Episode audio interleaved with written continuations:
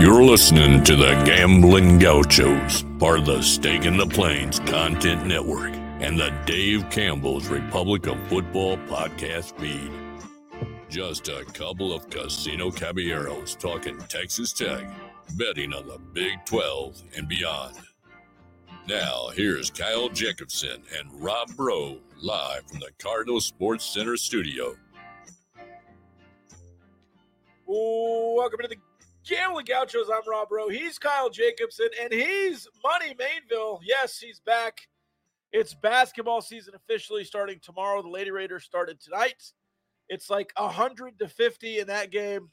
We might uh, update the final score when we get there, but I will say this if you want to gear up for basketball season, the only place to do it is Cardinal Sports Center. You can do it online, mycardinalsports.com, or in person right outside the loop on Slide Road. They've got Gauchos merch as well. You can look fly in anything, even in Gauchos merch if you do it at Cardinals.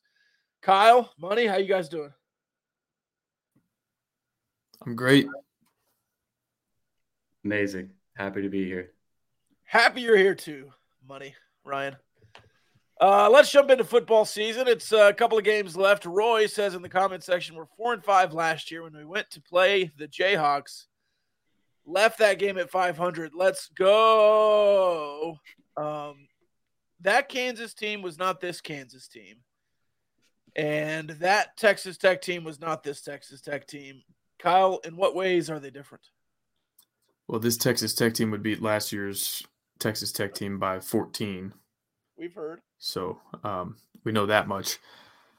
Um, yeah, I think I don't remember exactly what the Jalon Daniels Jason Bean dynamic was last year, but it felt like Jason Bean was not quite as established as the starter as he is this year. I think Jalon Daniels has maybe only played in two or three games, and the rest of that seven and two record has been pretty much with Jason Bean playing quarterback full time. Uh, they're basically just as good on offense as they were last year, except everybody is a year older and better. So, uh, like Jared Casey, I think had their first touchdown last year on a he got lost on a wheel route. We got we got lost in coverage and he scored. They have Mason Fairchild. They have Lawrence Arnold. They have uh, both running backs, Devin Neal and um, Hishaw. Yes, Hishaw. So th- they have weapons everywhere um, tight end in the backfield, out on the perimeter, uh, and and they're really good at that offensively. Like they'll give you so many different formations, motion looks. Um, you're gonna have to like give up something somewhere. Like there's no way to, I don't think, just shut them down. Uh, it's just kind of a matter of like picking your poison to an extent. And honestly, I think I, I remember saying this in the Discord during the offseason. If you wanted to look at what Kendall Briles was going to bring to TCU, go watch the bowl game last year with Arkansas and Kansas, and both of those offenses operate, in my opinion, somewhat similarly.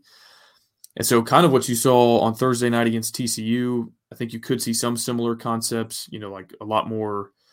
TCU throws the ball more than almost anybody in the country. Kansas runs it more than almost anybody in the country. But in terms of like the formations and motion looks they give you, some of that's pretty similar. Um, so yeah, kind of just a, a, new and improved version of what you saw last year from Kansas, which was still a pretty good offense and a tough out. And then Texas Tech wise, I feel like you were getting healthy toward the end of last year, and I just don't know that you are this year. I, I guess you've gotten your quarterback back.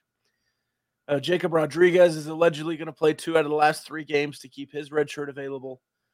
Uh, we can talk about that in a second. Uh, Ryan, did you see the comments from Joey today about how fast Jason Bean was and uh, how we how we only have two players that are as fast as Jason Bean on our entire roster? Did you see that?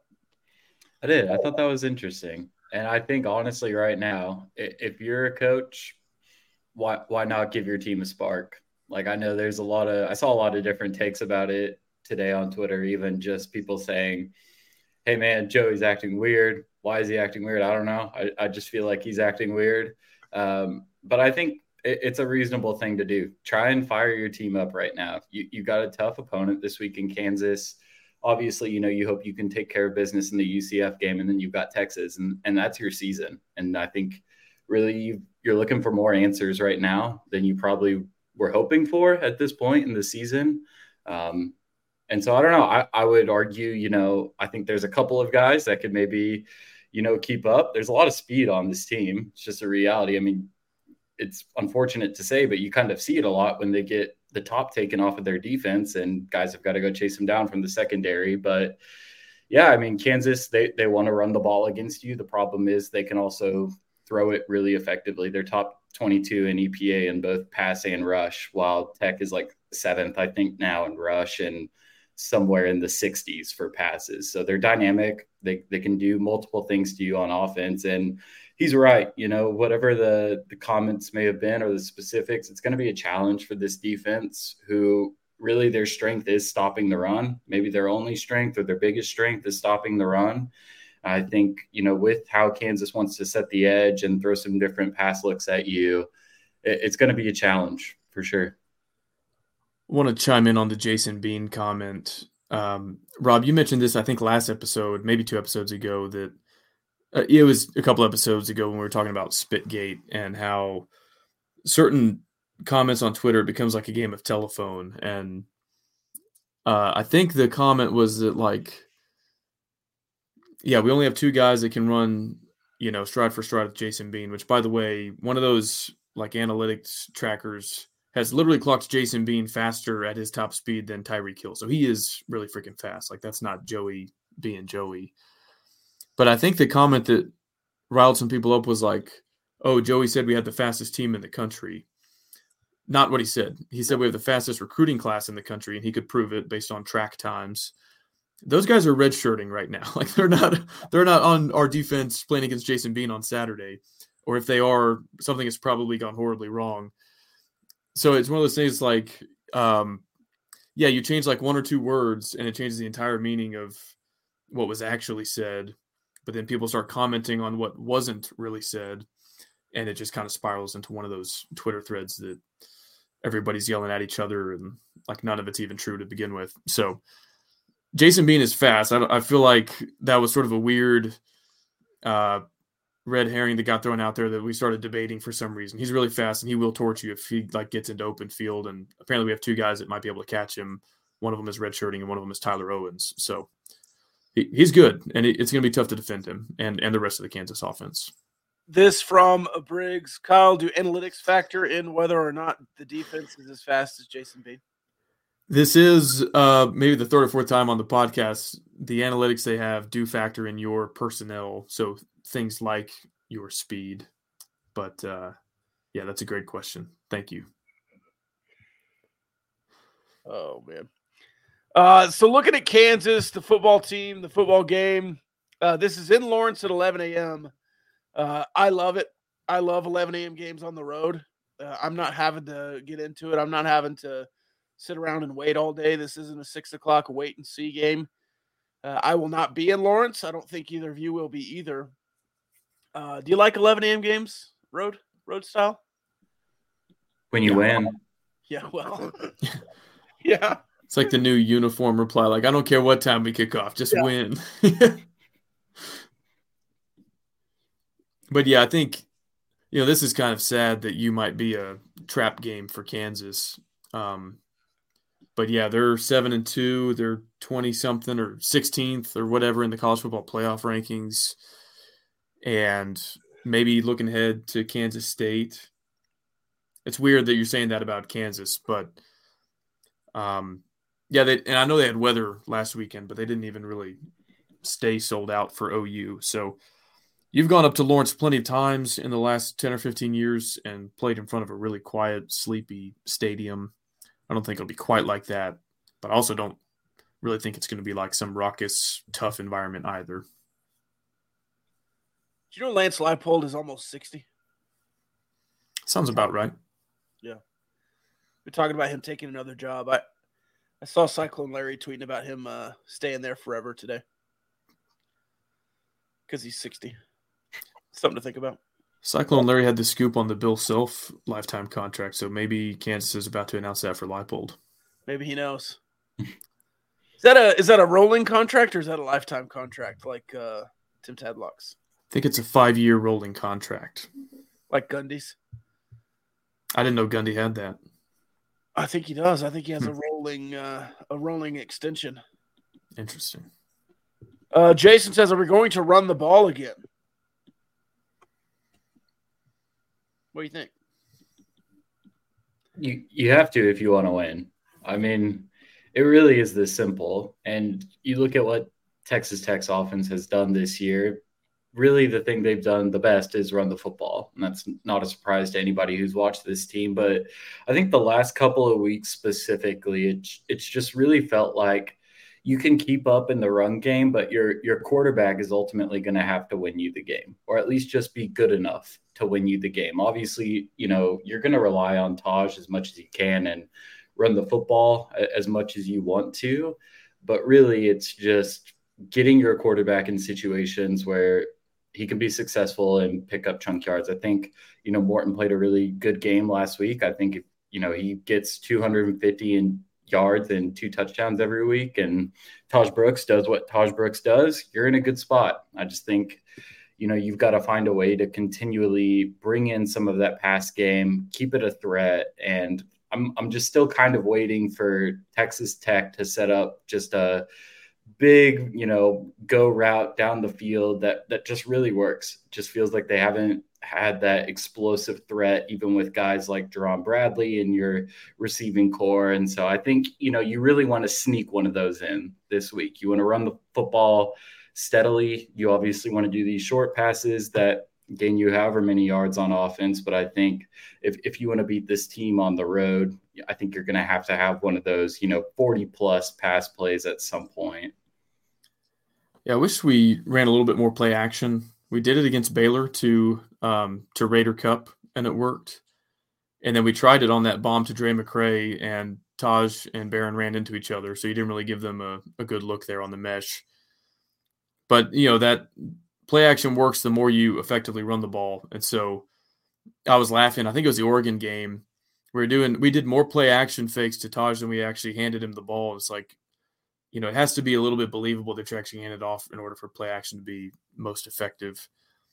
How many carries would y'all want Taj Brooks to get if I told you Kansas was 78th nationally in yards per rush surrendered on defense? 30. Yeah, he had 30 last week, 31 last week. What if I told you they were actually 88th in yards per rush surrendered? 30 still. I want I want Cam'Ron Valdez and the boys to get a couple of carries as well. Okay, well, here's the situation. They're actually 98th nationally in yards per rush surrendered. I like we might need to call Barnett Howard and Williams to prosecute Zach Kittley if Taj Brooks leaves the stadium without 25, 30 carries. And then yeah, like you're saying, Rob, once he kind of maxes out because he can't he can't tote it 45 times, I don't think. Although I, I might not be opposed to seeing us try. Valdez needs 10, Nehemiah needs five. Give Drae McCray a speed sweep, give Myles Price a speed sweep. Yeah, I mean, you just can't. And Kansas's pass defense isn't very good either. Like that's the Achilles heel of their team. They they are not great defensively, but that's what you do best. That's how you keep their offense off the field, kind of shorten the game a little bit. And so it, I I get it. Like we don't want to run into bad boxes. Some teams are good at defending the run. This is not that team. And if you really want to set up Morton for success, you have to lean on the run, even if it's not a totally, you know, we love the box, we love the look. You have to keep doing it and doing it to get some of those play action looks and get some receivers isolated one on one. So, and, and uh, to Kittley's credit, we've been a lot better about this since about the Houston game. Like Houston, Baylor, BYU, we ran it a ton. I think we got away from it a little bit early against Kansas State, but TCU ran it plenty. So, I hope that that continues, and I think that that's that's a way you can keep it close and give yourself a shot to win.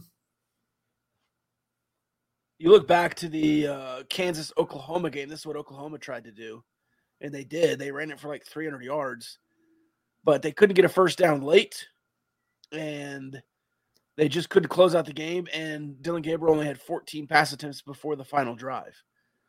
So you have to be a little more balanced, but there is a, a scenario where you could do that and beat Kansas. And their EPA per pass on defense is even worse than their rush defense. So if you're really, you know, this is what you talk about stacking success, setting up the run game to open up the pack game. Like this is this is what you got to do. Yeah, they're they're 127th out of 133 in oppo- opponent completion percentage. Uh, they allow their opponents to complete 68% of passes, and our offense is not designed to throw like low percentage downfield. Like we throw so many behind the line or at the line. Uh, I know Morton was really efficient against TCU, something like I don't I don't want to guess, but very few incompletions. It should be 36. the same. 28 of 36. It should be something similar. Like he should complete 70% plus against this team But the way our offense is run. Unless we just like totally pivot for some reason, start, you know, our average depth of target turns out to be double what it has been all year. Um, you should be able to stay on the field with short passes and running the ball and hopefully eating up some clock, keeping all those offensive weapons we just talked about off the field for Kansas. Uh, Tad says it sounds like we need to start Jake Strong and air it out. No. Uh, Jason, how many games was Morton's arm not 100%? He hurt it immediately when he came in against West Virginia and has not been healthy since. Yeah, second play against West Virginia, I think, is when the AC joint was sprained. So, I mean, and you could see it going back and watching that game with all the sidearm throws. He's just trying to, he couldn't lift his arm. Yeah. Stayed in there. He's tough SOB. Uh, all right. So, if I'm hearing correctly, Kansas defense stinks. Tech's defense is not as fast as their fastest player. And our offense should be able to run the ball against Kansas. So, what does that equate uh, to a final score? Well, um, I'm actually more interested in the total on this one. I think I don't see. So our our run defense, Texas Tech's run defense, is better than our pass defense, but Kansas runs the ball more than almost anybody in the country in terms of their share of offensive plays that are runs. Uh, but like Mainville said, on a per play basis, when they do pass, they still find success. So I, I, I hope that this game doesn't look like Kansas State, where you're not able to defend the run very well. I think that's really the only game that you look back on and go, yeah, you know, we weren't good against the run there. Um, and then through the air, it it does worry me. Kansas doesn't do it at the same volume as TCU, but TCU kind of gave you fits and really gashed your secondary for most of that game. And if it weren't for a few bad throws that resulted in interceptions, the outcome could have been very different. So I'm I'm a little bit skeptical of our defense going into this one, even though most games they've held their own pretty well. But I also don't see as long as Behren Morton plays a clean game and takes care of the ball, I don't see them stopping us a ton. I mean, I think we should at least be able to get yards and get into field goal range, things like that. So I'm actually probably looking at the over. Um, I think that's perhaps the better play than trying to pick a side on this one. But I think it'll play. I think it'll be played in the like low 30s, low to mid 30s. The spread I think is hovering around three or four. So I'll I'll guess maybe like Kansas 38, Tech 31. Have you picked Tech to win a game this year since Wyoming? I was thinking about that. I think I picked Houston, uh, or picked us to win against Houston. Okay. And I think that's the only one. So you've you've been better than uh, most when when picking against Texas Tech. Yeah. Yeah. The emotional hedge has worked. Although I was wrong against TCU. Sure. So. Yeah, and Baylor. And Baylor, yeah. Well, you picked uh you picked Tech over Tarleton State. I don't know if I picked them to cover. I don't remember what the the line line was, or if we even talked about it because it was an FCS game. Um, I mean, I'd be lying if I didn't. It's hard for me to because I have picked against Tech against the spread and have mostly been right since uh, the Wyoming game. I do actually feel more optimistic about this game than I think most people do. I think most fans just kind of like look at the the top level numbers and Kansas is ranked. Kansas has won seven games. Kansas beat OU. All that all that is true. And then you dive into it and you like can see a pretty clear path to Tech winning this game if it is played in a certain way. So I, I do think you have a legit like 40 to 45% chance to win the game, which is what the betting market is telling you. It's what a lot of the analytics are telling you. I I'm not like a doom and gloom tech fan, like, oh, we don't stand a chance going into Lawrence. I think that it's a little bit less than a coin flip, but uh, I won't be surprised at all if you do win. I think that this game could be played in a way that that, that definitely happens. So what'd you say? 38 to 31. 38, 31? Yeah. Go 31, 28 and not pick a side. Money, how about you? I think I saw uh, Parker Fleming's graph uh, this morning say Tech like 25, Kansas somewhere around 34, 35. I think I'll go Kansas 31 28. I don't feel good about it. I think it's a winnable game. Um, Jason Bean has one touchdown pass in his last two games with two interceptions. If, if you can hold him to something like that, you're you're going to be in the game for all four quarters. I just think the margin of error is really, really small for Tech in this game. You, you got to really limit the turnovers. You've got to force one. You've got to stay out of, you know, bad penalty trouble and not pushing yourself behind the chains. You, you've got to get in early downs and have success there. But I think with how efficient Kansas has been on a per play basis and just the struggles of Tech's pass defense, I think I'm a little worried about this Kansas defense setting them up for some easy ones down the field on on offense. So I'll pick Kansas, but again, really winnable game. Just gotta, you know, control your own destiny. Really, all it is. Keep yourself in the game for all four quarters and see what happens. Rob, I have a few more notes uh, before we move on, if that's cool. Yeah. An area where I think, again, I see a path opening for Tech is Kansas's third down defense is 115th nationally. They do not get off the field on third down. And as y'all both know, and most of our listeners know, part of Tech's identity is sometimes just using third down to get into fourth and manageable. And so if they're that bad on third down, like even if they do stop you and we're going to go for it anyway on fourth and one, fourth and two, fourth and three, I could see us really staying on the field and like very rarely punting in this game unless we do get behind the chains and it's fourth and eight or something and we can't go for it. And so if you do find success on third and fourth down and you're staying on the field and extending drives, turning what might be a punt for most teams into three points or seven points, I think that's huge. Uh, one area you've been really bad is uh, turnover margin. Part of that is you don't take the ball away from the other team. Part of it is inflated. I'm not trying to pick on him, but the six quarters that Jake Strong was in at quarterback, offensive turnovers were. I would like to see, like I know Behren Morton, I think is nine touchdowns to one interception, nine total touchdowns to one interception in his three full games that he started and finished. That's going to be huge, and I think that our turnover numbers are kind of skewed based on some of the quarterback turnover. And then the last one is penalties. Kansas is pretty disciplined. You're not. The stats bear that out. And a lot of that's avoidable. Like sometimes you're just playing football and you grab a guy's jersey, that's whatever. But if it's one of those like late hits on the sidelines, you know, kicking a guy because he's holding onto your leg after the play or a pre-snap brain fart. That's the kind of thing you have to cut out. And like you can't let the Kansas offense stay on the field because you you line up off sides or commit pass interference on on a ball that might not be catchable. So I think you look at those areas, you've got to play really clean there to to win this game. So third and fourth down, penalties and turnovers. Those are kind of big factors in every game, but especially this one where you're kind of it looks like potentially outmatched in two of those three areas. And in the third area, looks like you have an opening to hopefully take advantage of one of Kansas's weaknesses.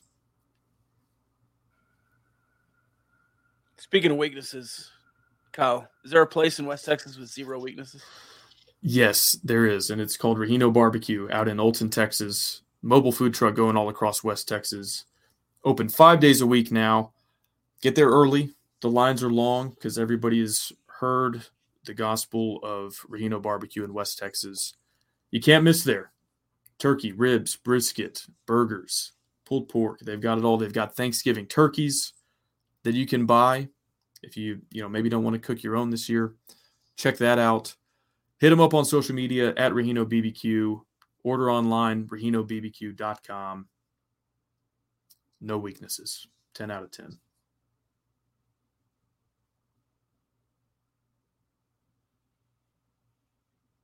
Back to you, Rob. Sorry, I was looking up the uh, holiday menu. You can buy Yo, whole, whole briskets. You can buy whole smoked turkeys. You can go uh, half sheet pans of sides. You can get a Texas Trinity family meal for Thanksgiving. Uh, prices on the website: pecan pies, banana puddings, glazed hams, cobblers. You can get a whole Thanksgiving meal there. That's such a cheat code. If if you don't want to cook, you know, six sides for your family, just get the green chili, cream corn, all that, and you know, cheap. Just buy a couple sides from Mahino, get the turkey from Mahino, and then make one or two sides, and you're set. There you go. There it is. Uh, all right, ready to make some picks? Let's do it. Baylor, Kansas State, six and three versus three and six. Kansas State minus 20 and a half. Do you remember what you guessed on Gauchos After Dark? Not 20 and a half. I think I said like 16, and you were like, I don't know, that's steep. And it, I think it opened at like 17, and it went up. Like, Yeah. yikes. And like FPI, I think gives Kansas State like a 95% chance to win the game. It is wild how far Baylor has fallen. Um, I guess I'll take the Cats. That's a huge number, but how can you pick Baylor at this point? K State to cover. That Baylor team is so bad. So, so bad. They don't do anything well. Nothing. Are people getting fired, Ryan? Oh, yeah. Oh, yeah. I think everybody gets fired. At least Jeff Grimes. Probably Dave Aranda with them. Texas Tech co-defensive coordinator Dave Aranda. Texas Tech running game coordinator Jeff Grimes. Uh, Oklahoma State UCF. Oklahoma State minus two and a half on the road. And I don't think I had this one either. Uh, Yeah, I think I was more like four. I think I said tweener, like between three and six, like it was going to be a four or five. Um, I've seen some interesting numbers that have UCF and Oklahoma State as basically like even teams, and they're playing in Orlando. That's not the narrative surrounding these teams because UCF just won their first Big 12 game and it was against the worst team in the conference. Meanwhile, Oklahoma State is now in the driver's seat to go to Arlington.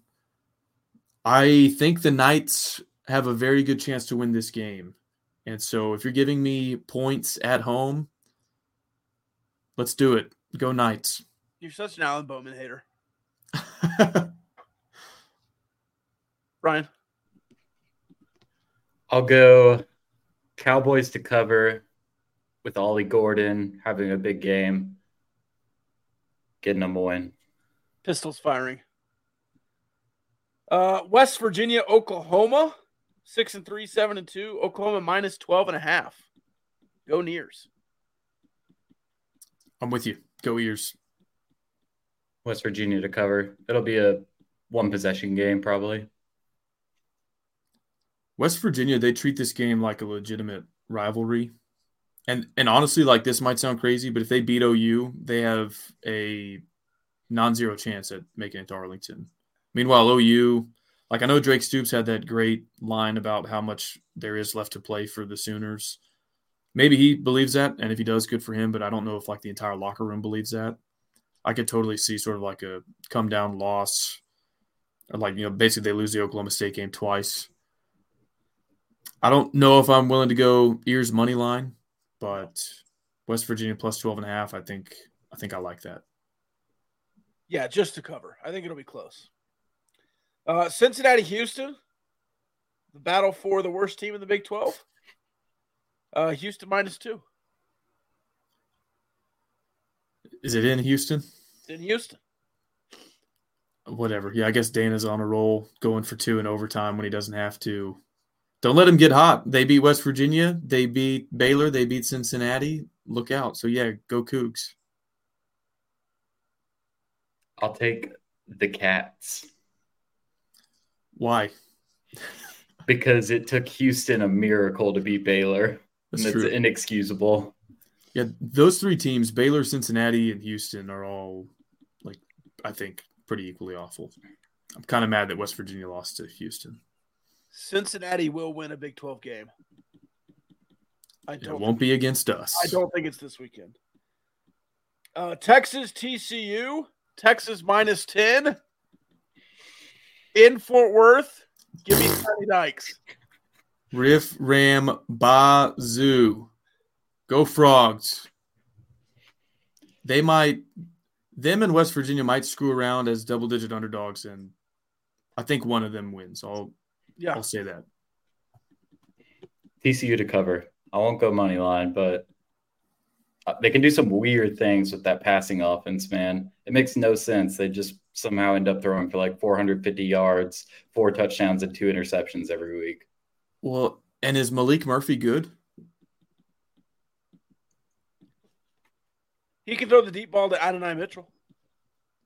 Yeah, like is TCU good? Also, no. But if uh, Maalik Murphy has multiple turnovers, yeah, things could get interesting. If the Texas offense stays how it is, and Quinn Ewers doesn't come back, Adonai Mitchell's going to have three touchdowns, three catches for 235 yards against Texas Tech. He's going to Randy Moss on Thanksgiving us. Yeah. I mean, it's going to be three three catches, three touchdowns, 195 yards. Uh, Iowa State BYU at the butt crack of dawn. Uh, in the opposite way, it's at midnight, minus six and a half. Iowa State minus six and a half. Give me BYU. I like the uh, after dark home atmosphere. They've made the change at quarterback. Maybe that's enough to provide a spark. Plus six and a half. I like it. I think I'll take the Cougars as well. Somebody's going to be bowl eligible. They're both five and four. Well, this is this is probably BYU's best shot to get bowl eligible at home against Iowa State. Yeah, they finished with the Oklahoma schools. Yeah, no, this is it. This is their Super Bowl. All right. I'll take BYU then. Okay. Hard pivot to some basketball. Let's do it. Kyle, you want to lead us into salvation here? I don't know about that. Um, so Ryan, welcome back to the podcast. Obviously, we're happy to have you. I think, unfortunately, I don't want to say you left on bad terms, but you left during like a crazy time in Texas Tech basketball. Um, I think the last episode you did with us was the Twitter Spaces, like the night that Mark Adams was, um, I guess, tendering his resignation because he wasn't fired. Right, he resigned. Um, just a weird time, like a bizarre fall from grace. The guy gets his dream job at his alma mater, goes to the Sweet 16, and then year two is just this epic disaster. Um, probably not all his fault. I think the the NIL stuff was crazy. The there were some assistant coaching decisions and roster construction issues, just kind of like bad start to finish. And uh, I don't think we did an episode. Maybe we did an episode after Grant McCasland was hired, but we certainly haven't done one since he put this roster together, assembled his assistants. And so let's start there. Kind of grade Grant McCasland's offseason and what what he inherited versus what we've got going into this year. Yeah, so I think anytime you you've got a new coach with a lot of turnover, you're kind of looking at how they construct a roster. Obviously, as you mentioned, you know, you construct it a certain way with a certain principle. It can go well, it can not go well. Tech has tried some different things over the last few years. They've kind of just thrown everything at the wall and waited to see what sticks. They've tried to go after, you know, the biggest names in, in the portal and you know tried to make them all work together but what i think i saw with with grant McCasland this offseason was just really trying to get guys that would fit within his system but also complement the the players that he would you know return on this roster. And so you bring in guys like chance mcmillian who i was really impressed with um, when i was at the texas tech a&m scrimmage in denton which was awesome. We can talk some more about that later. Um, you know a guy like darrion williams who i think is going to be really really good as well just kind of like a swiss army knife. He's huge in person. I think he's listed at like six seven but man he he looks like an nba player um, and you've guys, you've got guys like Warren Washington, you know, adding in a rim protector, just somebody to anchor you down low. Joe Toussaint, obviously, maybe the biggest splash that that he made in the portal this offseason, bringing in a veteran guard. Uh, to really, you know, help complement Pop Isaacs and, and, run your offense when needed. And so, I think when we start with players, obviously there's a lot to like. I think you know, this is maybe a different recipe than what Texas Tech has had the past couple of seasons. You know, I think Toussaint is someone who fans should be excited about. I think he's going to be a big piece.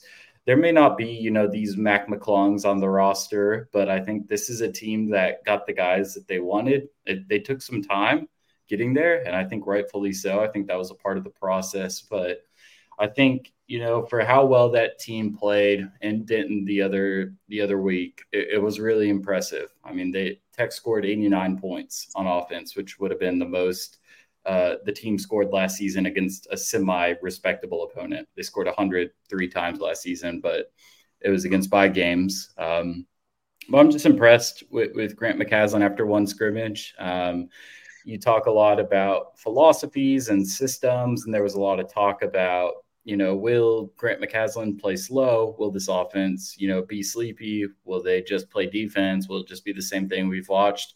This looks like a guy who's going to coach to his personnel and you know incorporate personnel into his system but ultimately maximize the talent that he has on his roster and, and, that'll win you a lot of basketball games in the big 12 let's talk about that for a little bit in terms of coaching philosophy he had a i don't know if he was associate head coach but i think his number two at uh, north texas uh, ross lodge Hodge? Ross Hodge, yeah. Ross Hodge. I went to high school with a guy named Ross Lodge. That's why I screwed that up. Um, Ross Hodge, he stays at North Texas, and Grant McCasland surrounds himself with a collection of, I think, in a lot of instances, high profile assistants that, you know, when it was announced, a lot of people in the industry, like national media types, were like, this is a great hire for Texas Tech. Talk about some of the assistant coaches we brought on and like maybe what their background is, what their offensive or defensive calling cards are so we can get a sense for what the coaching room as a whole, what their philosophy might be. Yeah, it's really interesting because I I don't know the formula that Grant McCasland used a lot at UNT. I don't know if he had kind of like a coordinator system where certain guys were running certain things. Uh, you know, that's kind of something that you got to keep close to the vest. But I think the biggest name, or probably two of the biggest names that I'll mention on this staff are Matt Braeuer, who comes with Grant McCasland from the UNT staff. He was there with him for five seasons. Um, just a really, really, really good recruiter. Um, a guy that really knows how to connect with guys on the trail. Um, he's a former basketball player, so obviously that always helps. You know, just breaking down the game, talking about the experience what it's like to play college basketball, and you know what kind of coaches you want to play for and so i think he's going to be a, a big difference on the recruiting trail and another guy that will be that way as well is kellen buffington who i know a lot of people have talked about this offseason kind of coaching in a new role for texas tech as their general manager but in denton he was the first guy on the bench right next to the scores table he was very involved talking to guys you know, giving them high fives after plays, talking to them about something, you know, that just happened on the play.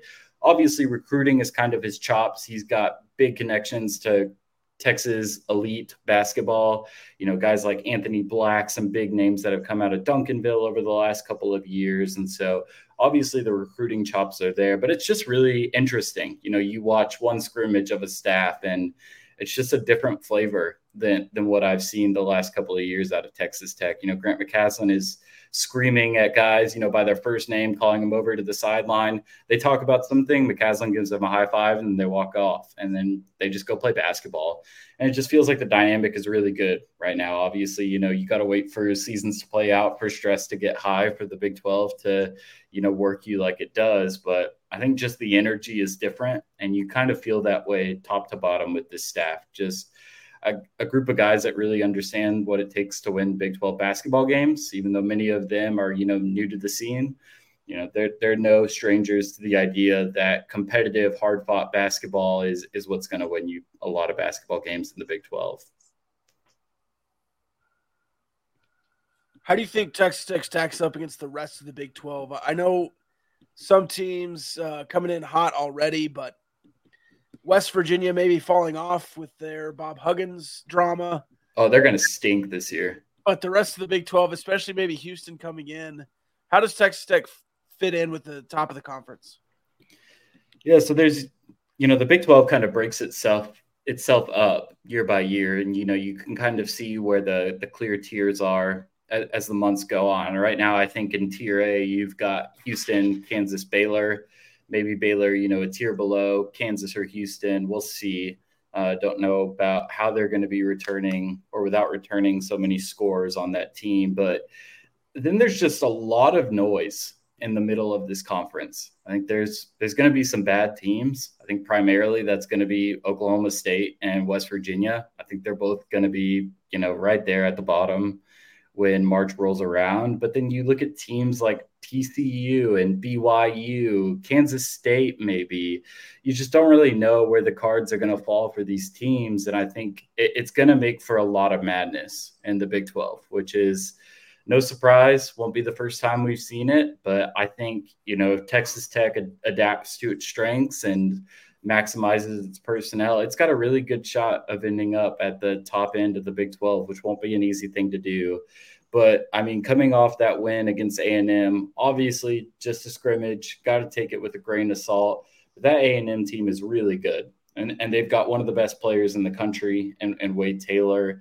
And Texas Tech beat them when you know they're still trying to figure things out. That was Grant McCasland's first time ever seeing his guys go against someone else other than his guys, as far as we know. Um, and they played really impressively. And so I think you you've got a really good shot to compete in the Big 12. You got to wait and see what happens at the top, but I think in the middle there's going to be chaos and chaos always means opportunity. Yeah, and as we know in this conference, even if you're in the middle of it, or even kind of like the lower middle class, you're potentially an NCAA tournament team or a bubble team in you know late February, early March. And so, just my my sense of things is like we're gonna we're gonna be a team that has a chance at like a realistic chance at the postseason if things fall right. Uh, I want to talk personnel a little bit.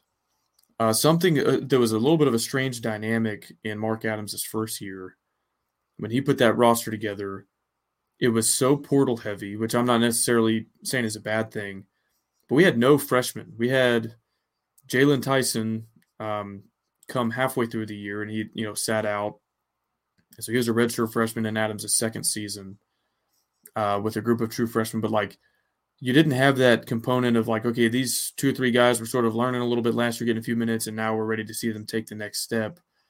That's not the case this year because Pop Isaacs, Lamar Washington, and Robert Jennings, um, maybe to varying degrees, but all got somewhat significant minutes at least um, in Big 12 play. All three kind of different styles of play, and all three decided to return.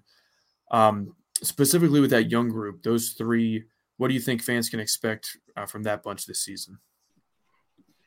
Yeah, I mean, this is Pop Isaac's team.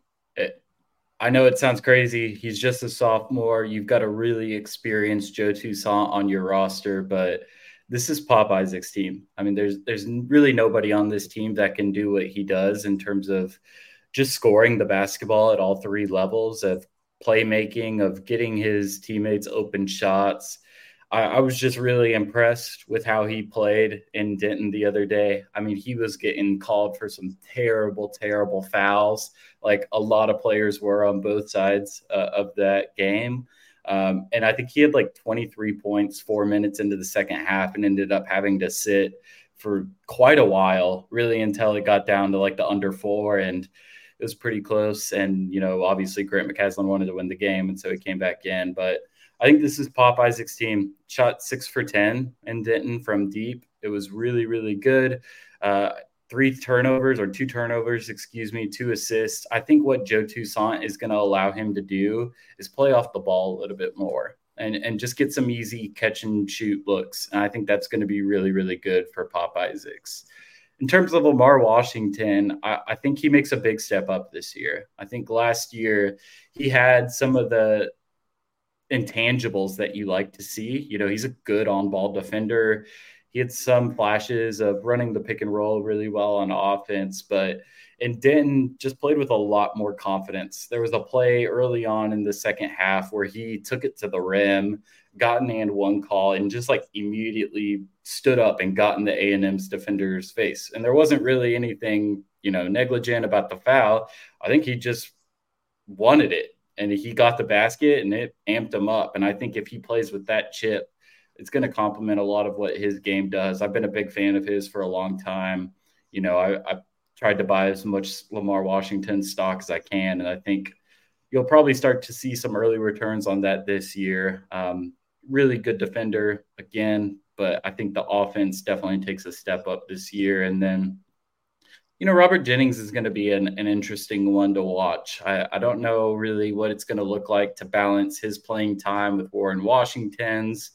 And you know, even Eemeli Yalaho got some got some burn and Denton. It was only like five minutes because Washington had gotten into foul trouble. But that's kind of the the burn that you need, you know, Robert Jennings to take over and, and, to be a solid, reliable returner on your team for. And so he'll get his opportunities. I think, you know, he he's a good mover laterally on defense. I think that'll buy him some minutes, but I think right now he he's got something to prove, and I think he can. He's, he's got good intangibles on the glass. You know, he's a strong rebounder. He can go up for those second chance points. And so I think he's got something to prove, but there's definitely room for him on the rotation to, to really carve out a good role. You probably got a glimpse at this during the A&M scrimmage, but who do you expect to be the starting five out of the gates this season? And then maybe like sixth, seventh, eighth in minutes uh, behind them, like the, the top guys off the bench. Yeah, so if I remember correctly, starting five was Pop Isaacs, um, Devan Cambridge, Joe Toussaint, Warren Washington, and I think Darrion Williams, which was a bit of a surprise to me. Um, probably going to see that same starting five to tomorrow, would just be my guess, because it's the one that Grant McCasland has seen in action. I think really the only thing that you're trying to figure out right now is – what exactly do you do when Joe Toussaint and Pop Isaacs are on the floor at the same time? I think that's going to be an interesting thing to kind of watch play out. Toussaint didn't really, you know, light it up and Denton had six points. He had seven assists. He was a really, really good facilitator, but obviously known for having the ball in his hands quite a bit at West Virginia. Um, so I think that's probably the starting five you'll see. Lamar Washington was that first guy off the bench.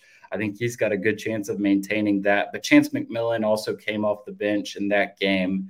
He passed up a couple of early looks where I thought he maybe could have taken a shot or put the ball down and gotten to the basket. Just looked kind of hesitant to do something offensively, but you know, you you always hear it in, in the sport. You just got to see one go in sometimes. That's what he did. And he was just a different player from there on out in the game ended up with 17 points, made four threes. I was really impressed with him, just putting the ball down, even creating plays for his teammates. And so I think you're you'll probably see Washington and um, Cambridge and McMillian kind of all rotate between starters and six men and seventh men and first guys off the bench.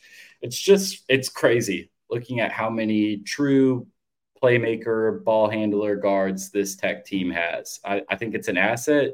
I think it's a challenge to figure out, you know, how you're going to divide this and make it work. But it definitely is a luxury, not a bad thing for sure. I know Kyle wanted to ask this earlier, but I think he's leaving it for me. Is Drew Steffi going to play much? He didn't play at all in Denton. Neither did Kyron Lindsey, was which was kind of a surprise for me um, because he did redshirt last year. Obviously, you know, McCasland's been around him as long as everyone else. So I guess it makes sense in terms of, you know, that year that you had at Texas Tech, you know, it did good for you, you know, familiarity and, you know, you know, Mike Neal and, you know, whoever else is still on this staff, Coop. Um, but I think, you know, Steph, Lindsey, I think those are the two guys that I was expecting to at least, you know, get some looks in the rotation. I wouldn't know I wouldn't feel comfortable putting them like within the nine or the 10 man rotation, but I'd be surprised if they don't play over the next few weeks, um, especially in games like tomorrow or after the San Jose State. I think they play Corpus Christi after that. I'd be surprised if the rotation is as long in that San Jose State game as it is against, you know, Commerce or Corpus Christi. But I don't know. He he's a scorer. That that's always an asset in the Big 12. But I think if you can redshirt him, it wouldn't hurt, especially with as many guard options as you have this year. I'm surprised about Kyron Lindsey just because you don't have a ton of height on this team or length, uh, you know, beyond Warren Washington. And I thought he might be a guy that you sort of relied on for at least eight or 10 minutes a game. Like if we assume that Warren Washington can't go 40 minutes every night, like somebody's got to play the five. Um, and he, you know, he's a pretty, I think, if I remember correctly, pretty highly touted prospect. And so I thought with the redshirt season, he might be ready to contribute this year. Maybe he'll work his way into that. Um, but I guess that's a good segue. Go ahead and talk a little bit about what you saw from the team during the A and M scrimmage. I wasn't able to join you there, but uh, just from the final score being 84 82 or whatever it was tells you that the pace was a lot faster than I think most people were expecting from a McCasland team. So tell us a little bit about what you saw and maybe what you think the team's identity might be at the beginning of this season. Yeah, it was a really fun basketball game. It, it, just was. It was two fast paced teams, two teams with a lot of good offense and a lot of good scores. It was an awesome basketball game, and it was a good test for Texas Tech at this point in the season. I think what was the most surprising for me, as it was for a lot of people, was as you mentioned, just how fast this team played. Obviously, that's kind of been McCasland's DNA for as long as he's been coaching college basketball. And I know there was you know, a lot of people talking about, oh, they wanted to play slow. Like, we proved you wrong. Like, it, it's almost just a statement of even more credibility of what Grant McCasland could do to say, hey, you've played slow your entire coaching career, but now you've got this team where it makes sense for you to run fast. That's a good adjustment. And, and it was. If you look at the box score from the Tech A&M game, Tech had 28 fast break points and A&M just had eight and, and it doesn't really make sense even if you look at the rebounding like a&m had 42 rebounds tech had 28 and so you'd almost think like a&m might have a little bit of an edge in that category just by how many shots they were making and you know tech wasn't getting those bounces but they played really really fast. Uh, they shot the three a lot. I think they took 34 threes in that game which would have been the most of any game last season by like four. So that's a pretty high clip and McCasland has been known to generate really good looks from deep. Hasn't always been a, a, heavy reliance or you know a heavy usage of his offense. He has used it and he's utilized it, but I think the quality of looks is what he's been known for. But if this team is taking you know 27 plus threes a, a night, you're you're going to be seeing a lot of the guys and the guards on this team that are not afraid to to take their shot and that have the green light.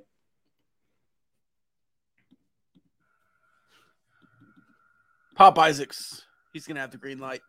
Can he be uh, a player of the year? Can he be Tyler Perry in this offense? I mean, do you think he has that that uh, potential? I mean, I think he's going to be an All Big Twelve guy, first team, and and maybe that's not a crazy hot take, but I'm I'm just with the way that he can score the basketball when he is on, he's just so good. And it's difficult to describe or compare him to other scorers that Tech has had in the past because you've had guys like Culver, who obviously, you know, when the the three wasn't working, which for Culver was unfortunately, you know, most most games, that was a guy that could put the ball on the floor and then get to the basket. And he did that almost better than anybody that we've seen come through Tech or even the mid-range shots then you had guys like Kyler Edwards, who were just kind of, you know, generating offense within the arc. Then you had guys like Mac McClung that kind of just got to do whatever they wanted on offense. But with Pop Isaacs, it's very organized. Everything is really built around him bringing the ball up the floor and then running half court sets for him. And so I think with that, it's going to open up a lot of opportunities for him to run the pick and roll, which they did a lot against A&M. It's going to allow him to get the ball to Joe Toussaint and go run a little cut, you know, near the baseline and try and get a quarter look. But I absolutely do think that he's going to be a an all conference first team player when this when this thing is done at the end of the season. I'd be really surprised if he's not. When you mentioned like his composure and his leadership ability. You even saw glimpses of that as a true freshman, which I think is even crazier because he was out with that hip injury. Like he wasn't running with the ones in practice most of the time leading up to the season. And it's just like as soon as you drop him out there, he looks like he be- not only belongs, but maybe has his composure better than guys that have been on the court two or three years at this level. And so I'm really excited to see what he does. If he did, if he wasn't like totally comfortable as a true freshman, he did a good job faking it and making you believe that he was.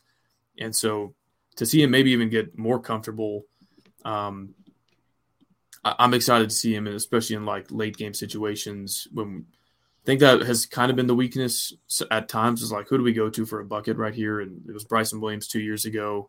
Last year, it was well, we needed way more than one bucket in most instances, so it's kind of a moot point. But like, he's that guy. He's comfortable being that guy, and I think he thrives off of being that guy. So, uh, really excited to see that. Uh, just, unusual characteristics for a true freshman, and now he's a sophomore. Uh, last couple questions for you on basketball. I know you're a guy who looks at a lot of um, analytics and stuff like that. And if you don't follow Ryan on Twitter, it's incredible because he'll like a game will go final, then he'll be like, Pop Isaacs is the second player since Michael Jordan to have 13 points and 12 assists in back-to-back conference games in the month of February. You're like, how did you find that?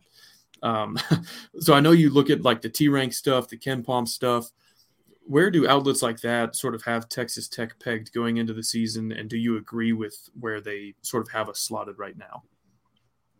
Yeah, it's interesting. You look at T rank, and I'll kind of focus on on Bart, Bart Torvik or T rank for now, just because it's broken up a little bit more cleanly. But right now, I think T rank has Tech at a projected four and seven in Q1 games this year, which you know even you know you hear that and it's like oh okay it's not terrible. It's not great. Obviously, you know, you want to win more of those than you lose, but that would give them a 57% chance at making the, the tourney. So that, that is not bad at all. Tells you a lot about the strength of the Big 12. But I think this is a team that that wants to win a lot of conference games and has the potential to. KenPom's got them projected at eight and 10 in the Big 12 right now, which I was pretty surprised with. I think they can squeak out a few more than that, um, especially against, you know, I think they're projected to lose against UCF right now, um, also West Virginia for some reason. And so I think they'll end up, you know, the model will correct itself as it usually does with a bigger sample size. But I think this is a team that, you know, out of 18 Big 12 games, they've, they've got a chance to win, you know, 10 or 11 of these. Pretty, pretty good chance, I would say it really depends on the health of your team and and how you kind of you know adjust as the season goes on. You know, does Joe Toussaint continue to play alongside Pop Isaacs in you know an effective and efficient way? Do you you know have enough size down low? Do you have enough wings to create defensive issues? But I think with with the way the Big 12 is structured this season, I, I think it's going to be really interesting to watch things play out because I think you know, there are a lot of questions about this Texas Tech team right now. Obviously, you know, we, we've just gotten one look at them at a scrimmage. And so there's a lot of things for this team to figure out, and they've got, you know, four months to do so. But that scrimmage and the talent they have, they certainly feel like a March team. I, I think they can be. I think they control their destiny to get there. I think it's just you, have got to take care of business. Um, and, and the games where you should. That's something Tech has been really, really bad about the last couple of years, even when they've been good. It, it's just kind of taking games off, losing to teams that they shouldn't, keeping non-conference games close to where you can't really, you know, figure out what's going on in your rotation. And so I think if you beat the teams that you're supposed to, you know, maybe you sneak one by, you know, a Baylor or a Kansas or a Houston. But I think you have two shots each at this year. Maybe you only get Kansas once. Um, but I think if you can sneak one of those big upsets, take care of your business, don't lose the the games that you you shouldn't. I think this this very well could and probably should be uh, a March Madness team. Yeah, I think some of the other sources point to that. Um, for whatever people take Joe Lunardi's October bracketology worth, like I think he has this as like last team in or first team out. So you at least have a pundit who kind of thinks you're right there on the bubble. KenPom, I think you're hovering right around top 40, which again is sort of bubble territory after you factor in all the um, mid major and low major conference champions that take up tourney spots. So I think that's sort of a, a really good baseline expectation for this team is like if you miss the tournament, it's fair to be a little bit disappointed. It's not going to like shock anybody if you don't make it. And vice versa. If you do make the tournament, even if it's as a 10 or 11, I think you have to chalk that up as a good first season for Grant McCasland. I'm a little bit surprised that the odds in Vegas to win the Big 12 don't more closely mirror KenPom and T rank. The so your top four, Kansas plus 175 to win the Big 12. That's no surprise. Houston plus 400. Texas and TCU both about 7 to 1. And then Baylor 10 to 1, Tech 12 to 1. So you're sixth in a 14 team Big 12 with a first year head coach, a lot of new pieces on the roster. You're ahead of a Kansas State team that you know returns a national coach of the year candidate and an elite eight squad. I know they lost a lot of pieces from that, but that's kind of crazy that the market is already pricing you as shorter odds to win the Big 12 than a Jerome Tang Kansas State team. You're also ahead of Iowa State, which I think has been pretty good under Otzelberger. He added a five star freshman this year. Like, I think they've got good roster talent. So you're getting a, I think, a decent amount of respect from Vegas, at least in terms of regular season Big 12 odds. And maybe that should be reason for optimism that you're actually closer to surpassing or overtaking some of these teams than KenPom or T Rank is sort of giving you credit for at this juncture. So I'm curious to see how that plays out. And then just to round it out, the, the bottom three teams, you've mentioned some of these. West Virginia and OU are both 75 to 1 to win the Big 12, and UCF 100 to 1 to win the Big 12. I think they're like totally out of their element um, moving to the Big 12.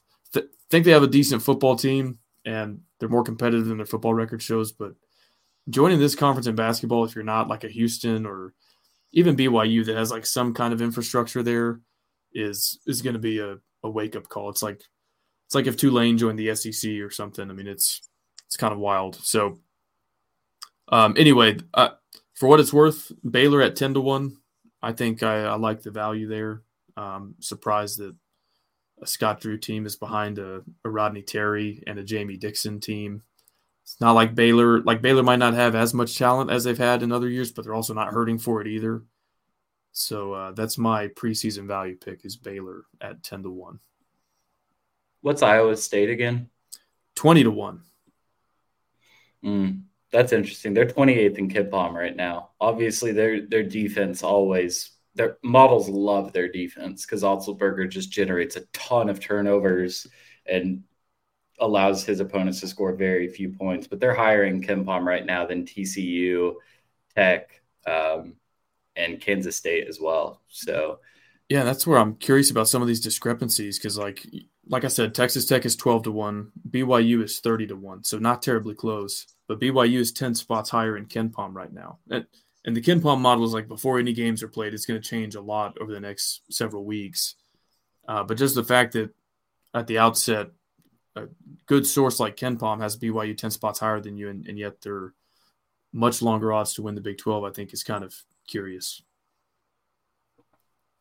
Something that might help too is they won their first game by 50 points. So that, that should help you. Yeah.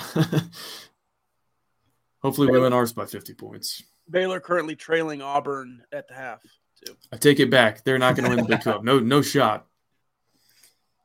By nine, I think.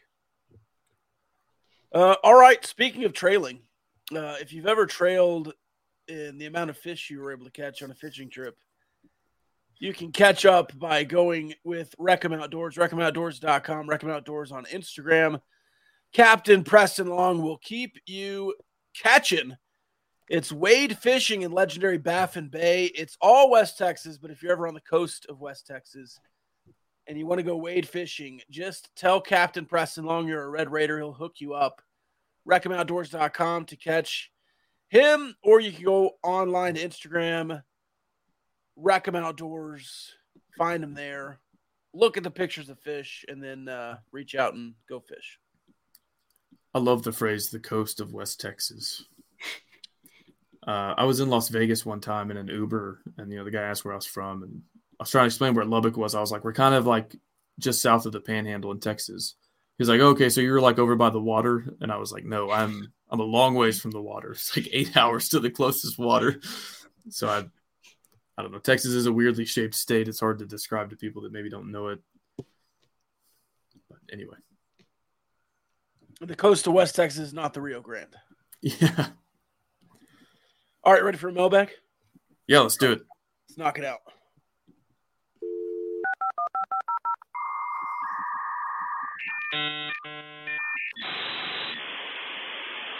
You've got mail. Mail time. The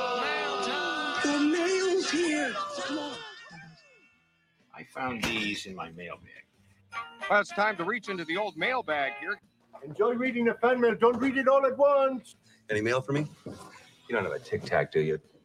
Did I get any mail? No. Why not, honey?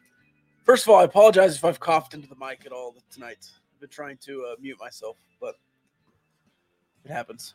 You all right? Yeah, I disappeared. I went and got some cough drops, so I should be good. All right. Uh, start bench cut James Bond, Ethan Hunt, Jack Ryan. Are you familiar? I know one out of three, so I'm starting James Bond. Ethan Hunt is Mission Impossible.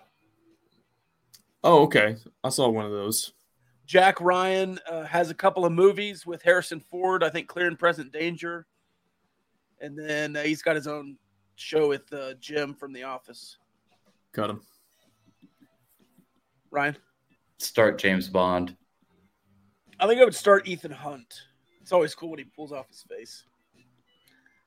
Uh, what are your plans for Thanksgiving? I know Kyle is a known Thanksgiving hater. I'm not a Thanksgiving hater. I love Thanksgiving. I don't like Thanksgiving food. I think it's way overrated. I mean, I like it, but would I rather have like Rehino barbecue or like a Tex-Mex spread? Yes. So I mean, I'll eat it. I'll eat the turkey and ham, the mashed potatoes, the rolls, the mac and cheese, but I don't know. It doesn't move the needle for me like it does for other people, and so I I try to suggest you know an alternative menu, and I enjoy football. I enjoy time with family, so I love Thanksgiving, but the cuisine is not necessarily my forte. Do you sit around the table and tell everyone what you're thankful for? No, I don't think we do it that explicitly, but I mean we're we're with family, so we we share nice Yeah. memories and sentiments. Yeah, Ryan, do you like Thanksgiving? Are you a, a cranberry juice guy? I will buy all the available stock on Thanksgiving food. Give me all the green bean casserole. I'll probably smash an 8 by 11 of that. That's probably all the plans I've got. Eat some green bean casserole, Nice. watch football, pass out. I'll kind of man. I'll send you some leftovers because I'm not gonna eat it. Uh, is Kim Mulkey the best dressed head coach? I she's the most like eccentric or flamboyant, but uh, I would put up Krista Gerlich against most anybody. Same. Uh, why did Michigan cheat so sloppily? I don't think we've talked about this yet.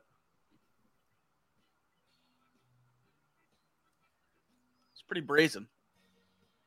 I I haven't read much about it. Like I've obviously seen this all over social media. I haven't actually seen what exactly they did or how they did it.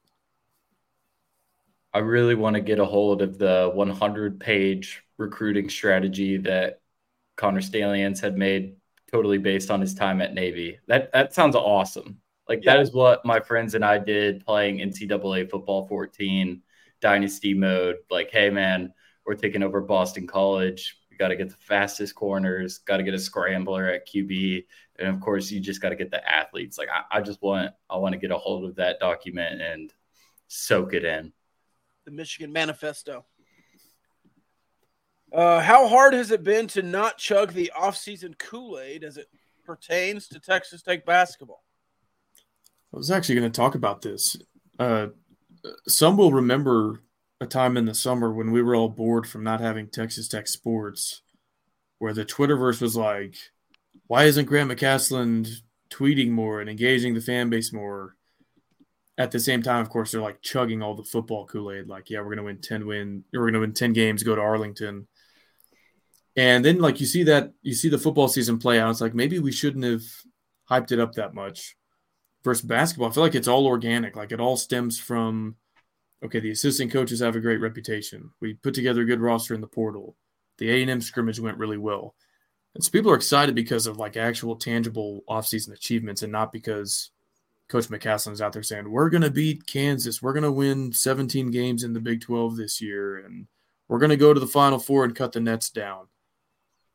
So I don't actually think we're like setting ourselves up for a Kool Aid hangover or disappointment like we did with football. I, I think McCaslin is just like trying to coach the team and win a bunch of games and doing a good job of it so far.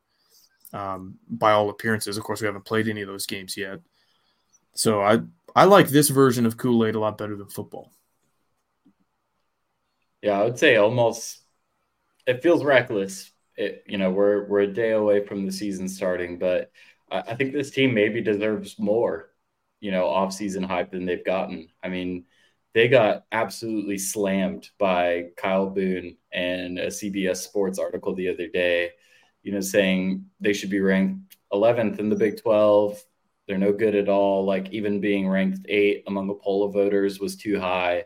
I think this is a team that that's really got potential. Obviously, they've got to put it all together. That's why you play two weeks of of games before you get to the Big 12. But they, they've got guys, they've got a coaching staff who I think is going to coach them well and adjust as the season goes on. And from what I saw and didn't, again, only 40 minutes of a sample size, but a team that is going to fight really, really hard and do whatever it takes to win basketball games. So I would say pump them up some more. What do you think the final score would be if this year's team played last year's team? It'd beat them by at least 14. Um, it's hard to say, you know, because I wasn't at the A and M scrimmage, and I, I, have like zero data points to work off of. Valid. Uh, I think they're certainly better, but you know, last year's team, it was like some of those games were without Jaylon Tyson. Some of those games were with Fardaws Aimaq, and I don't know. I think that I mean, am I wrong to think? Am I looking at it with scarlet and black glasses to say that this team's roster, top to bottom, is better than last year's? I think losing the experience of Obanor and Harmon is a tough hit. But I think that talent wise, this team's ceiling should be higher than last year's. That would be that would be my way of saying it. I think we'll certainly be better coached than last year. Oh yeah and I think the schedule, like I think you get UCF twice. You did not have any UCFs on the schedule last year in conference play, and talk about that all the time in season. That it's just like you play one of the toughest teams in the country on Saturday, and then you play one of the toughest teams in the country on Tuesday, and then you just do that for ten weeks in a row. And so maybe the schedule is also a little bit more favorable to you this year with some of the newcomers if they're not quite ready to play at the level that you used to see night in and night out when this is a, a 10 team league. So all that to say, I think, I think it is, I think there's good reason for optimism that this year's team will, you know, have a better season. And I think if you put them up against them, you know, 12 on 12 or whatever, um, that they would probably be favored. I will say they're definitely deeper. I feel I feel much more confident saying that after seeing them play. I, I think they'll play nine or 10 guys in, in Big 12 play at least, which is pretty crazy because we're used to seeing, you know, seven, eight man rotations from this program the last couple of years. But they've got the talent to, to play nine or 10 pretty comfortably, night in, night out. Next question What is the realistic ceiling for this year's men's team? It's hard to hard to answer that. Um, I think Rob, when you and I have done like uh, a bold prediction segment. It was it had to be like, you know, no more than like a twenty percent chance of happening in reality to count as bold or whatever. So like realistic. Um, if you go too realistic, then like you're not really making a prediction about ceiling. But I could see. I think a realistic ceiling is Sweet Sixteen. And like if you if you make the tournament as I don't know, let's say a a six seed. Is that crazy? No. Like it's this could be hard to do, but like let's say you get there as a six, you beat an eleven, you beat a three, probably, maybe a fourteen, and you're in the Sweet Sixteen, and like odds are you're going to play multiple three seeds or three seed equivalents in the Big Twelve, and like you know probably go two and four against them or whatever. And so who knows when you get them out of neutral site in March, could you beat a three seed in that in that round of thirty two? I think it's possible. So I'll say ceiling is like a Sweet 16 appearance.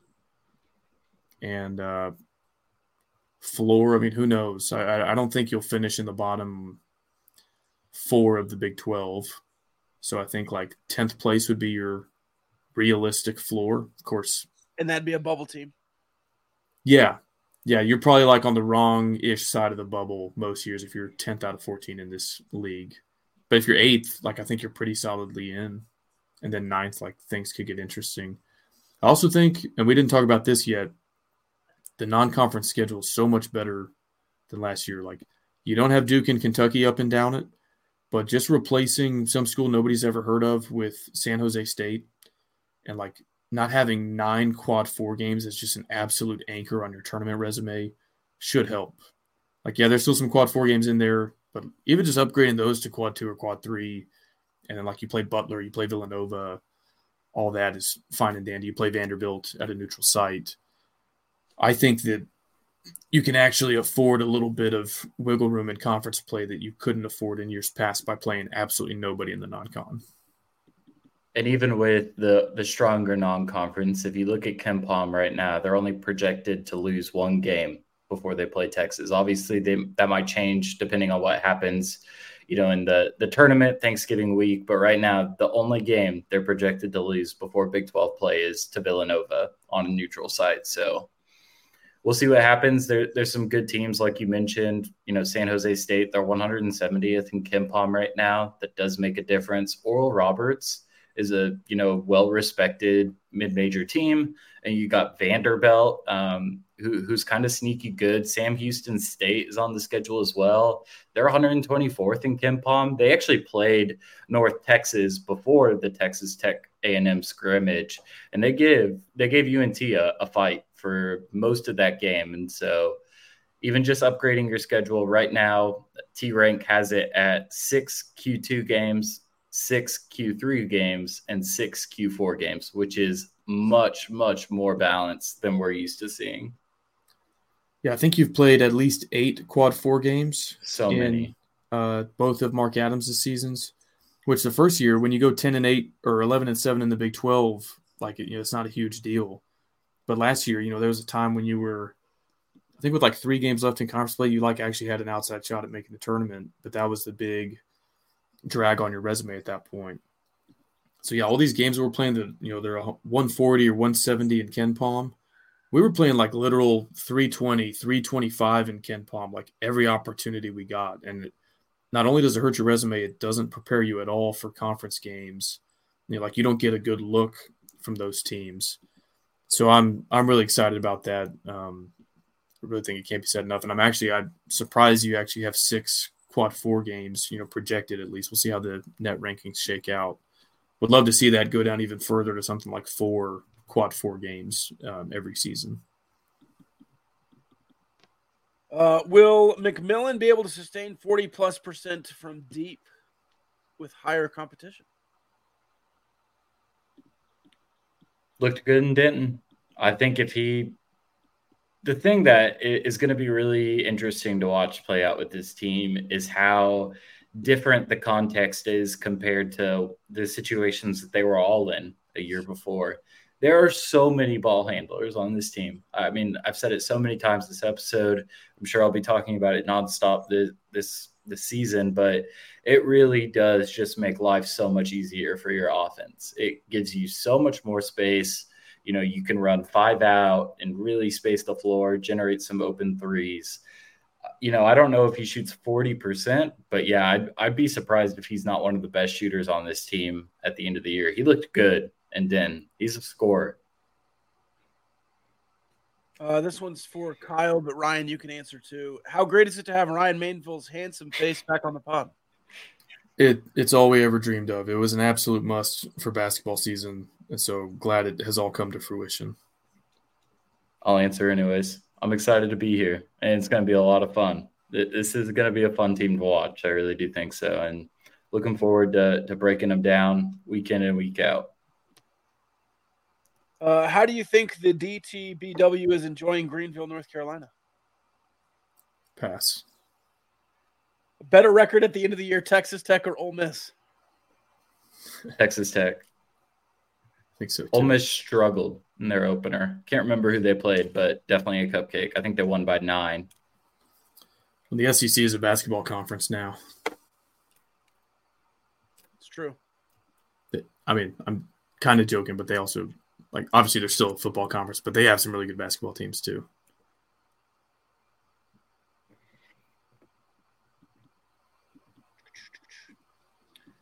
Uh, we were running a lot in that exhibition game against A&M, but do we actually trust that that will be a consistent threat in the Big 12 where a physical, tough, defensive-minded league does Grant resort to playing that ugly but defense first game?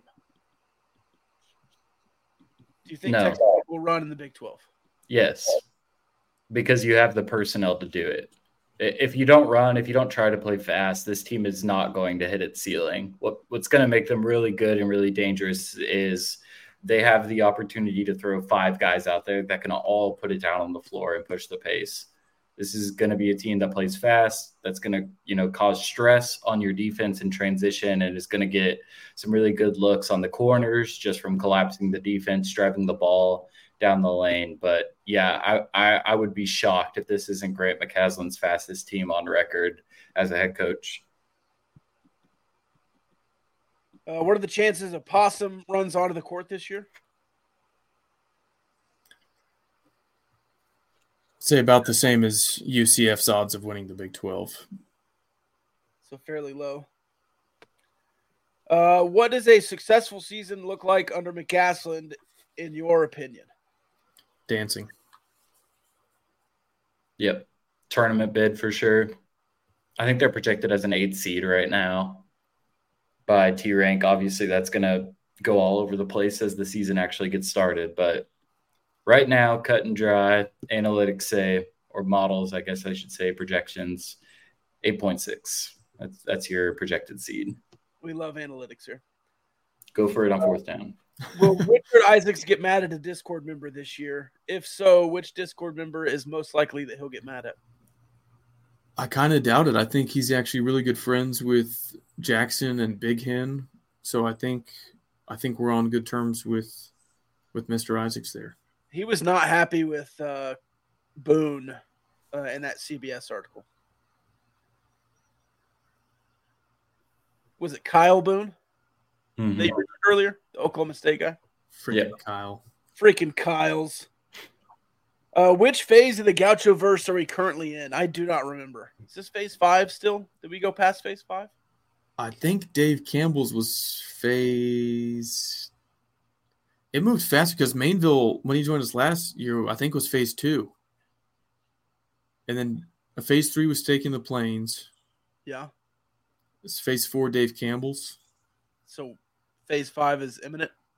Yeah, phase five coming soon. Keep an eye out for that. Uh, do we still hate the Big 12 refs? Yeah. I mean, I, I don't know why we wouldn't. Could they not get somebody besides Doug Sirmons to do that scrimmage? Like It was so bad. It Like, we have to do so, that so bad. for 20 games this year as is. Can we not have somebody else for the game that doesn't even count? Uh, do we expect Coach Gas to be suited and booted or quarter zipped all year? Quarter zipped. I think so. Suits are dead. I don't think I've ever seen him in a suit. I think No. just like at his opening press conference, Yeah. he wore that like red jacket. Um, but yeah, you know, he dresses like affluent suburban dad who's also into fitness. He's a good dresser. Yeah. I like his long shorts. I would call them capris. Well, he's got he's got like the athletic cut, like the tapered, like chino pants. Yeah. They're like the right length with the tennis shoes, the quarter zip, like just looks like a golfer, like a pro golfer would dress. No socks. Yeah. Uh, why is Baylor playing Auburn in South Dakota? I did not notice the game was in South Dakota. Is there a special thing in South Dakota today? Nobody aware? Beats me. All right, that's the mailbag. I only skipped a couple. Sorry. Did you skip? Uh, would you rather have your question skipped or have it mocked on the episode? No, that wasn't in the mailbag. It was in the Start bench cut, skipping your question, berating your question, Yeah. or pointing out that your question was in the wrong channel. I would start berating because I think it's funny to do. I think I think our picadors can take it. yeah. I will say this. I joked about us fighting on the last podcast just as a joke, and I think somebody picked up on that and tweeted about it as it as a joke, and then there were people replying like, "Yeah, I know, I had to skip that part because it was." Like, yeah, they're like it was so tense. it's like I promise we're cool. Uh, no, I think that's funny because like I'm I'm all ears for constructive criticism. Like, uh, you know, we don't do this professionally. So somebody's like, "Hey, you say um too much," then I can try to work on that. But some of the criticism we've got is like, yeah, all they do is argue for an hour. It's like Skip Bayless and Shannon Sharpe. And I'm like, we don't do like, yeah, okay, we disagreed on the analytics stuff and kind of like yelled at each other for two minutes. But I don't feel like we get on here and we're like, you know, doing the, you know, give me Iguodala for Steph Curry and just like arguing about stuff like that. And we're not doing weekly debates. Yeah. Just, you take this side, I'll take this side. Right. Yeah, like take for take kind of stuff. we got the money moderator down there. Yeah. I think that was argued, a, we argued a few times with money, just kind of like staring at us last yeah, year. just like w- watching his parents go through an ugly divorce. He's like, all right, yeah, I really want to move on now. I feel like it's been a long time since we really fought, though. Yeah, no, I don't think we. Th- that's what like when we were uh talking about analytics. I was trying to think back to the last time we had like an actual fierce disagreement on something, and I was kind of drawing a blank.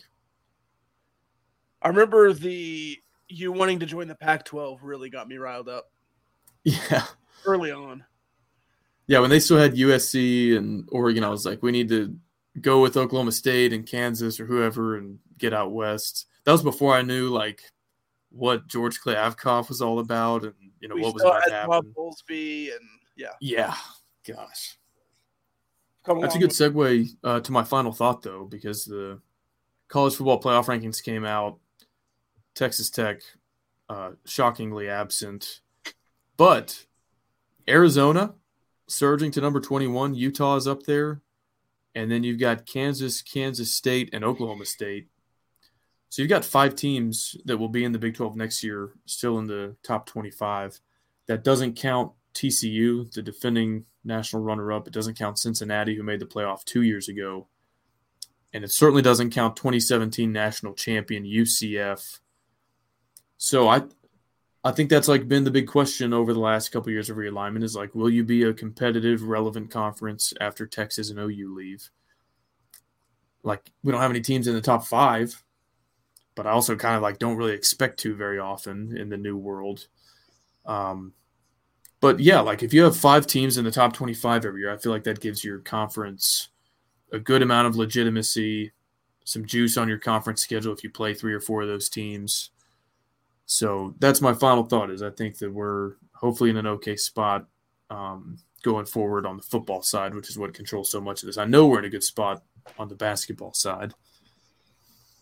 So that's a little bit of positivity, conference rah rah stuff to leave our listeners with because I know they love that. Big 12. Big 12. Oh man, Ryan, uh, final thoughts? Pop Isaacs goes for 20 plus tomorrow. Do we have a, a line out anywhere? I tweeted about it. Oh, sorry, I missed it. I believe it's tw- 22 and a half. Okay.